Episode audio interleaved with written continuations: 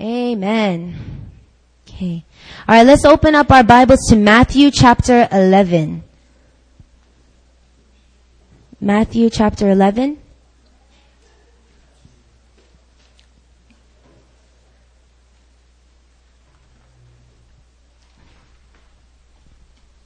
Uh, and we're going to be looking at verses 28 to 30.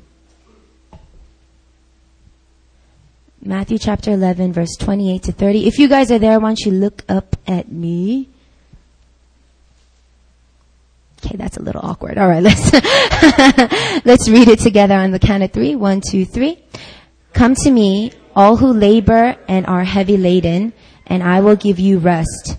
Take my yoke upon you and learn from me, for I am gentle and lowly in heart, and you will find rest for your souls. For my yoke is easy and my burden is light. Amen. Amen. You know, often as believers, I think this passage is something we love to read, right? There's something about going to God with our heaviness, with our burdens, and finding rest is just so refreshing. It's, it's something that we can welcome. And I just think that there's something so powerful about just these simple verses right here, the simple three verses. You know, we can interpret the burdens into being a lot of different things, but tonight I want to focus on one aspect, and I believe that that is a spirit of guilt. A spirit of guilt. And so, uh, my message is called Make War on a spirit of guilt. Okay, now first of all, I can do that because Christian's my husband, number one. And number two, I believe that title doesn't belong to him but the Holy Spirit, amen? So I'm just gonna flow on what the Spirit is gonna do. Let's just make that clear right now. um, but yeah, we're gonna make war on a spirit of guilt. Amen. You know, I want to talk about two kinds of guilt uh, that we can experience. Uh, the first kind we can describe as conviction. When we're convicted, we're experiencing what 2 Corinthians chapter 7 verse 10 describes as godly sorrow. See, it says in the word that a godly sorrow brings repentance that leads to salvation and leaves no regret. Conviction draws us to the cross and paves the way for us to experience God's mercy, His forgiveness, and His acceptance. Conviction, while initially uncomfortable, it actually bears much joy, much peace, much victory. So to be clear, when I talk about a spirit of guilt or the burden of guilt or the yoke of guilt or however I'm going to spin it, I'm not talking about conviction. Okay. I believe that conviction comes from the Lord. He does that to draw us closer to Him. Amen? Okay. When I'm talking about when I say make war on a spirit of guilt is the second kind of sorrow that 2 Corinthians mentions. It says that there's another type called a worldly sorrow. And while the godly sorrow brings us to repentance, the worldly sorrow leads us to death. And I believe that it's this worldly sorrow, this second kind of guilt, can be known as condemnation. You know, condemnation is not from the Lord. Amen? When you hear a voice in your ear that's telling you that you're not good enough, that you're not strong, that you can't do it, that's condemnation. That's not from God. Amen. You know, and it's a well-known tactic of the enemy. He does it all the time. Satan is known as the accuser of the brethren. And that's exactly what he does. He lures us, he deceives us, he tempts us to sin, and right when we sin, he turns his finger at us and he begins to accuse us. You know, often we mix up these two types of guilt, right? There's conviction and condemnation, and I'm just attaching words to it, but, and sometimes we think that the condemnation that we're feeling is actually a conviction. And that it's from the Lord, and because we did this sin, you know, we should feel terrible about it, and that we should, woe is me, because it was wrong. And we get a little bit confused. And sometimes the enemy deceives us into believing that this condemnation is from God and it's something that we need to, a place that we need to stay at. So how do we know the difference? How do we know the difference? The answer is the direction that it points to. You see, while conviction and condemnation may look like a similar type of train, the destination is completely different. Conviction, when you ride that, it's going to lead you to repentance, and ultimately the destination is a place of forgiveness. A place of a fresh revelation of God's love, of the power of the cross. That's the destination of conviction. Condemnation, on the other hand, it takes you to the opposite place. It rides you in the opposite direction of God's love. It's the destination of shame and continuous guilt. And instead of turning us to the Lord, you see, condemnation turns us away. You know, we can look at the example of Adam and Eve at the original sin, right? They ate the forbidden fruit. And what happened right after? They realized that one, they were naked, right? And they began to, you know, make themselves a little cute fig leaf outfit. And when they heard the voice of God calling out to them, they hid. They hid. See, there was a, a condemnation upon Adam and Eve, and instead of hearing God's voice and saying, Lord, we did something wrong, they went into fear and trembling, shame, and they began to hide in a bunch of bushes. Brothers and sisters, hiding does not work. Okay. God sees us. Do we know that? But somehow in our own little minds, sometimes we think that hiding does the trick. You know when you're little and you um, play hide and go seek? If you uh, study children's development uh, at a very young age, when children play hide and go seek, um, if they can't see you, they believe that you can't see them. And so they'll hide into like, I don't know, uh, they'll hide behind this like little mic stand and they'll just close their eyes. Right? Like this. Can't find me. And as long as I can't see you guys, I feel like in my mind, you can't see me. But sometimes we feel like that as believers as well. Right? If we kind of hide our little issues from the Lord, God can't see us. And we forget how omnipresent the Lord is, how He sees through all things. It seems a bit comical now, but we do do it. We do do it. And so the direction, the destination of these two sort of guilts are completely opposite, right? And sometimes we find ourselves actually hiding from the Lord rather than doing what He wants us to do, which is to turn to Him. You know, when I was in college, you guys know my testimony, I was in a very rebellious state. And before going to college, I was at church every single Sunday. My father was an elder, so I had to be there. But when I went to college, I rarely went to church. I think I can count on one hand how many times I went to church. And thing is, here I am, I'm partying, I'm doing drugs, I'm doing my own thing. But when I step into church, it made me so uncomfortable. Like, I just felt like everybody knew what I was about and that they were condemning me. Like, they were judging me. And I was like, I know, I don't want to be in a place where people judge me. You don't know me. Like, that's the kind of attitude I had. I went to uh, one of the Christian fellowships at one time and seriously, I, I, and now looking back, at the time I thought that I was, it was justified, but now looking back, I just think it was my own, uh, really distorted perception. But when I walked into um, the Christian fellowship, everybody was like saying hi to me and smiling. But like in my mind, I saw them like not smiling, but just being like, "I know what you do." Welcome. You know, I, I don't know. I just the way that I perceived it was I was it was just so condemning, and I just felt like everybody was judging me, and it was just I, because of that, I decided that, you know what, I'm just, I don't want to be in a church like this. And so I just didn't go. Right? Um, and I began to hide from the Lord. Because the moment that I stepped into a place of worship, uh, because I was a believer, I knew that what I was doing was wrong. And because I knew that, it just, that feeling of, I guess, initially conviction really quickly turned into the enemy twisting it to condemnation. You don't belong here. When the Lord was actually trying to convict me and saying, yes, that's wrong, but come to me, the enemy was twisting that and saying, yeah, that's wrong, you don't belong here. You see, and so I, str- I had struggled a lot when it, when it came to going to church. Because I really felt, I guess the way that Adam and Eve felt, a bit naked when I went. You know, I've been through um, a healing and deliverance session uh, and I believe that my past sins, uh, all the bondage that was created from that, I was set free. And I believe that the blood of Jesus Christ, you see, God is Lord over all. That means that God is not only Lord over our future, our present, but He's also Lord of our past, over our past. Amen? And all these guilt issues that I was dealing with because of my, because of my past when I uh, began to change for God, I really believe that God has set me free through that session. But I want to make it clear that just because I had that session does not mean that I'm exempt from experiencing attacks of guilt.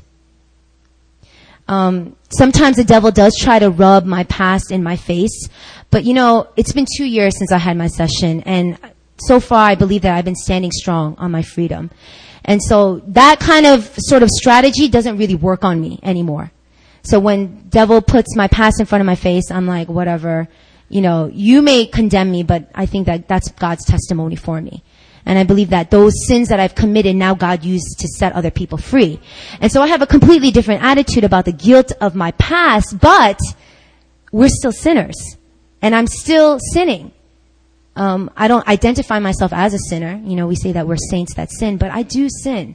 And because of that, there's still room for me to feel shame and guilt and condemnation because of me falling short.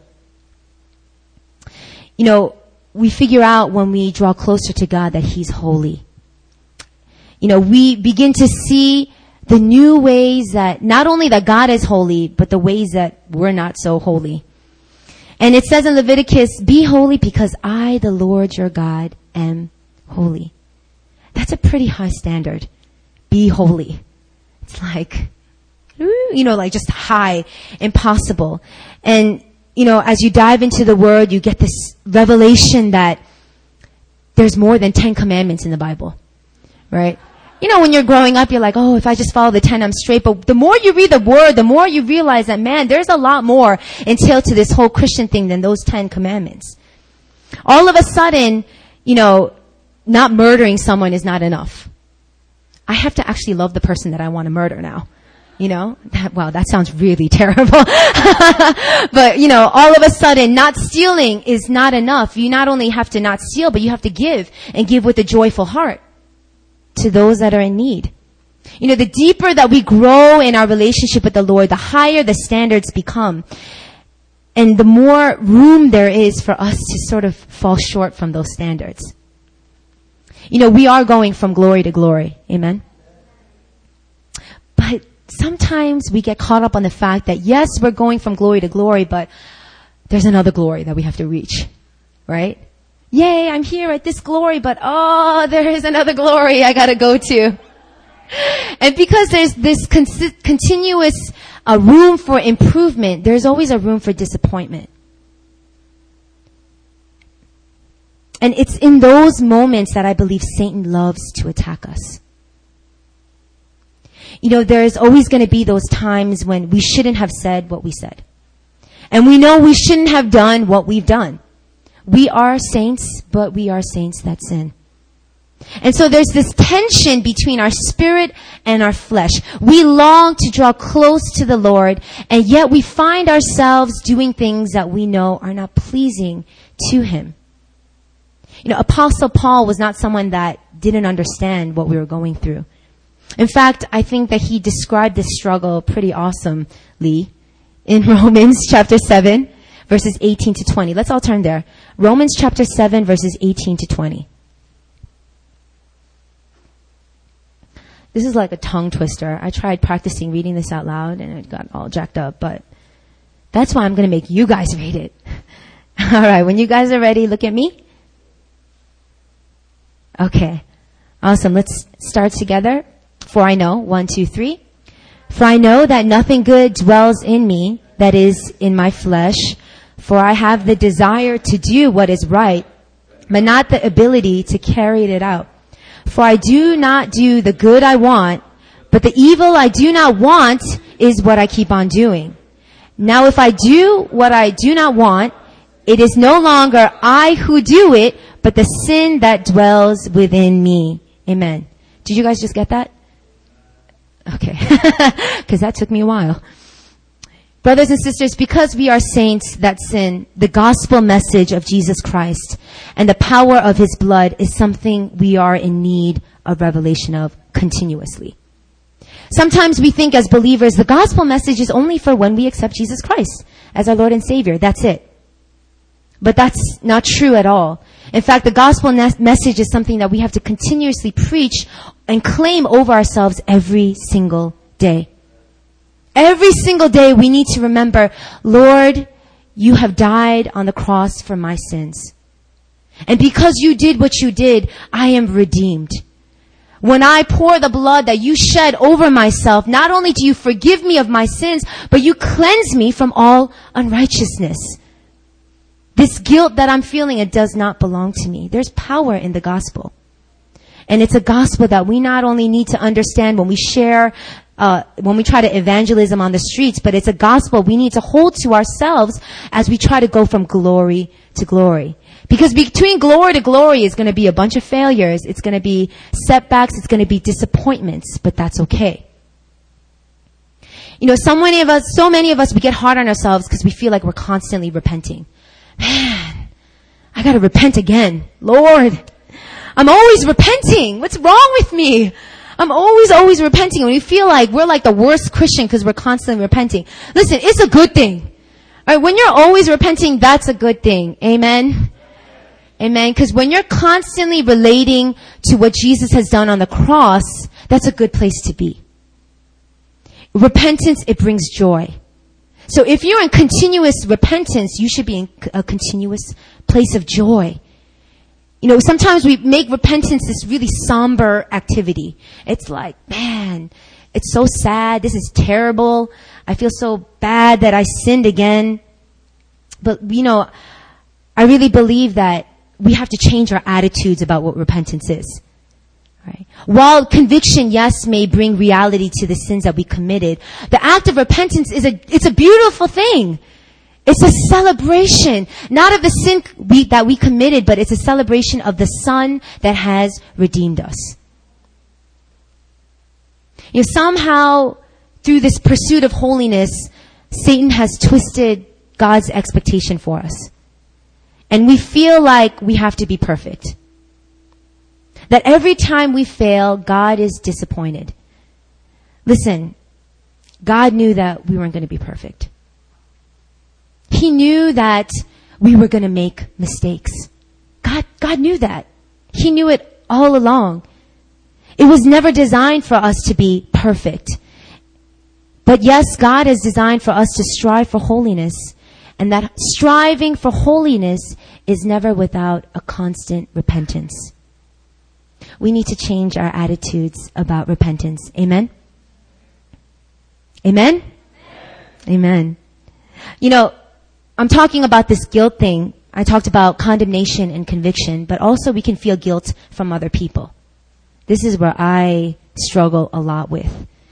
We can feel the pressures and the expectations not only of God the Father upon us, but also of the expectations that people put on us as well. Uh, your parents, for example. You know, I'm married. Uh, I have severed the the what do you what is it called, honey? You cleave and leave. Is that what it is? Leave and cleave. Anyway, all right, okay. We, I have. All right, so my point is, um, you know, my mother, she's a wonderful woman. Wonderful. Um, I don't think I say that enough. I always put her in such a negative light, but I might do that again now. But, um, you know, like any other, you know, really loving parent, I think sometimes parents can exercise amount of guilt towards their children, right? It's, uh, you should have done this. Ah, oh, you didn't do this again. I told you to do this. Kind of like those kind of expectations, and then you feel their disappointment, um, and then you just get this guilt because you're not doing what they have said. Maybe it's guilt from your boss at work for not, I don't know, being up to par at the workplace. Maybe it's guilt from even a friend. Uh, for not hanging out with you enough because you've been they've been really wanting to hang out with you and you know you've been busy with missions and you know the next time you see them they're like well you don't want to chill with me anymore You know, and they put that guilt trip on you. No, awe is, no, no, no, no. There's no awe about that. There's, we have to really identify this, the spirit of guilt. Because when we start going, oh man, that's right, I should have hung out with you, what's wrong with me? And we begin to twist it, there's a, a stronghold that can be created right there. It's a stronghold that God has not intended for us to be linked with. Guess what? You have one person that you need to please. It's not your parents, it's not your friends, it's not even your spouse, it's God the Father. God is the only person that we need to please. And when we begin to put on the expectations of other people and we begin to feel the guilt of not meeting up to those expectations, they become burdens that we're not called to wear. You know, we talk about being, you know, heavy hearted. That's like bricks right there. Oh, you don't call me anymore. Blah. You know? you don't, bleh, I don't know, I could just think of so many examples. Just wait, wait, wait, wait. I think there's definitely a healthy way to look at what they're saying. Maybe you are not doing your part as a friend, but I think the response to the way that people talk to you is so important. I think it's wise to extract the truth, the truth, and then really throw out what's not true. And so guilt, it comes in so many different forms. You know, sometimes we feel as though we need to stay in a place of guilt because we deserve to be punished. We say to ourselves, you know what, what we did was really wrong and I just can't let go of it right now. I feel like I have to be bad, you know, feel guilty for at least like a week. You know, we feel like it's not right to receive the Lord's forgiveness or even forgive ourselves at that moment. We feel like we gotta punish ourselves a little bit. You guys ever feel like that? Sometimes it's regarding a sin that you're constantly failing at. Man, Lord, I woke up at 11 again. this is not out of personal experience, by the way. Or Lord, I didn't go to the gym again today. I said that I was going to go to the gym. Oh, I didn't go.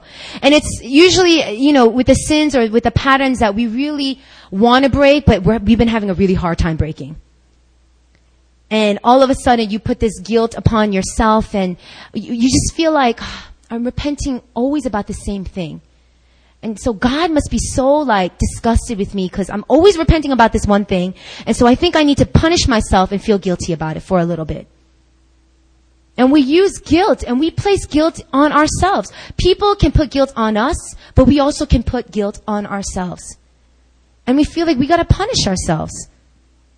You know, you guys ever read uh, Da Vinci Code? Or watch or watch the movie? If you guys watch the movie, raise your hand. I just want to see. Okay. Um, when I was in college, I actually read uh, the Dan, Dan, Brown books. I, I, read Angels and Demons and Da Vinci Code. I thought they were great until I was revived, and then I was looking back at it the other day, and I was like, "Yikes, demonic." Anyway, um, so you know, I was when I when I read the Da Vinci Code, I remember uh, the whole opening my eyes to the Opus Dei. I don't know if that's how you pronounce it. Opus Dei. okay, Opus Dei. And um, in the movie, I guess it's more graphic because it's not something you imagine, but you see on film. Uh, but if you guys remember, there's this albino named Silas. This is a side note. My cousin just named her child Silas. And it like freaks me out because every time I hear the name, I think of this like albino character. Albino. Obistan.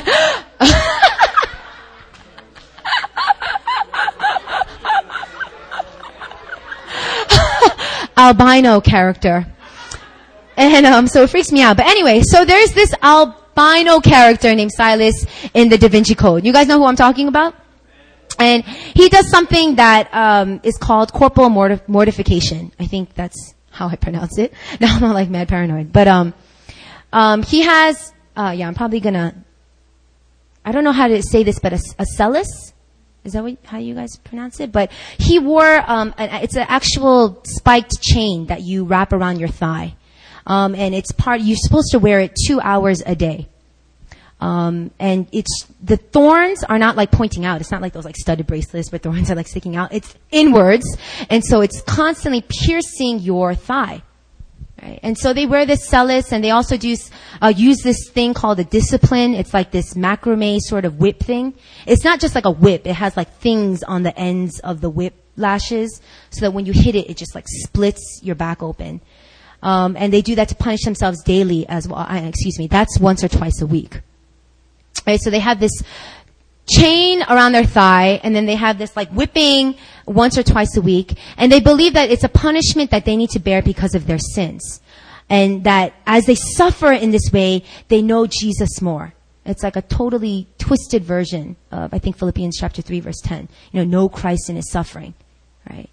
And you know we we listen to that. I watch that and i'm like that is so twisted. Like who in their right mind would think to do that? But we do that as well. Maybe not in such a severe case, but we punish ourselves. We say, we shouldn't have done this.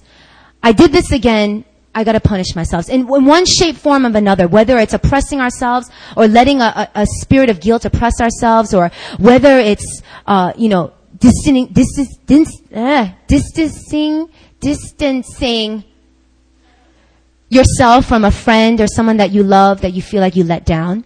You punish yourself. You know, so we're thinking, man, the thigh and the, the whip and that's just so wrong, but, you know, I really think that we gotta examine our attitude as well. Sometimes we fall into the same trap. We forget the power of the cross. You know, turn with me to Isaiah chapter 53.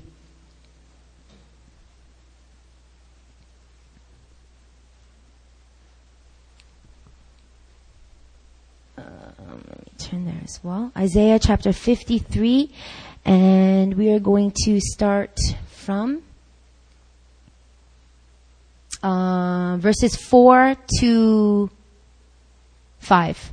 4 to 5. So I'll read that together on the count of three.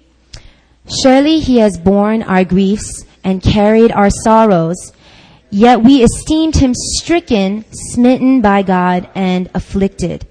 But he was wounded for our transgressions. He was crushed for our iniquities. Upon him was a chastisement that brought us peace, and by his stripes we are healed. Amen. The NIV version, it says, the punishment that brought us peace was upon him. We don't need to punish ourselves. We don't need to punish ourselves from the sins that we even are repetitively committing. See, the Word of God says the punishment that brings us what? Peace is upon who? It's upon Jesus. Yet we cheapen what Jesus has done on the cross by saying, you know what? That's not enough. We, I gotta bear some of that punishment as well. See, when you have that attitude, you're cheapening what God has done by sending His Son on the cross. What Jesus did was very costly, brothers and sisters. Amen? And it was also complete. There's nothing that we need to add to it in terms of receiving forgiveness. And punishment, that guilt, it does not belong to us. You know, as we draw closer to the Lord, there's a stronger revelation that we're meant for more. Amen? Do you guys believe that you're meant for more? And when we don't reach that level of more, we feel guilty. We feel our failures, our disappointments, our weaknesses. But God's will is never for us to stay in that place of guilt. His will is never for us to wallow in our failures. We do, when we do that, we open ourselves up for the enemy to come in. See, a spirit of guilt unwrapped is basically unforgiveness towards yourself. When you can't receive God's forgiveness because you feel as though you messed up too much or you don't deserve it because you did it again, it's then you need to realize you need to forgive yourself. You might be disappointed in yourself, but you need to let that go. You know, we look at the parable of the unmerciful servant in Matthew chapter 18, and we use it a lot when it talks about forgiving other people, right? But that same concept works when you hold unforgiveness towards yourself. When you hold yourself like that, you are putting yourself in a prison that has a bunch of tormentors oppressing you in that prison. We allow that when we don't forgive ourselves. That's not a place where God wants us to be. Amen. It is for freedom that Christ has set us free. God calls us not to be yoked again by slavery. He desires for us to live in freedom. And if that means you gotta let it go and forgive yourself, brothers and sisters, do it. You know, sometimes we can be our own worst critics. And Christian preached on earlier, making war against a critical spirit. And sometimes for that, for us, that means that we need to show ourselves some grace. You know, God receives no glory when we're constantly putting ourselves down. When we're speaking words of failure over ourselves, when we're walking under a cloud of guilt, God gets no glory. He gets no glory. An army of God trying to go out and plunder the enemy's plunder or trying to take back what the enemy has taken. You know, if they're walking in a spirit of guilt, they're already defeated. What can that army do? You know, whether it's your voice telling you that you can't do it or the voice of someone you love who tells you that you messed up again, we need to fight against the spirit of guilt. We need to make war against the spirit of guilt. May we be a church that understands that God accepts us for who we are, even where we're at in this particular moment. God's not disappointed in you. God does not think that you are a failure. When God looks at you, He does not see your mistakes. You see, God is on your side. God is cheering you on. God is equipping you for victory. I once heard this apostle say that the ear is a reproductive organ of the spirit. The ear is a reproductive organ of the spirit. Faith comes by hearing. And often we find ourselves hearing voices that are trying to block the promises of God. And instead, in that moment, gets a little bit, but we need to put our own spiritual contraceptives. Yeah, I know. And block the voices of the enemy before we get impregnated by his lies. It may sound a little crazy, but it's true. Cause when we let a lie come in, and we hold on to it, and we became, we become, excuse me, and then we let the lie become a truth, there lies a stronghold. There we not, we're not impregnated with the promise of God, we're impregnated with the lie of the devil. So we need to protect ourselves and what we are listening to. Our ears are so important. We need to replay the words of God over our minds. We are chosen. We have the victory. We will change. We will change. We are being transformed into the likeness of Christ. God is not finished with us yet.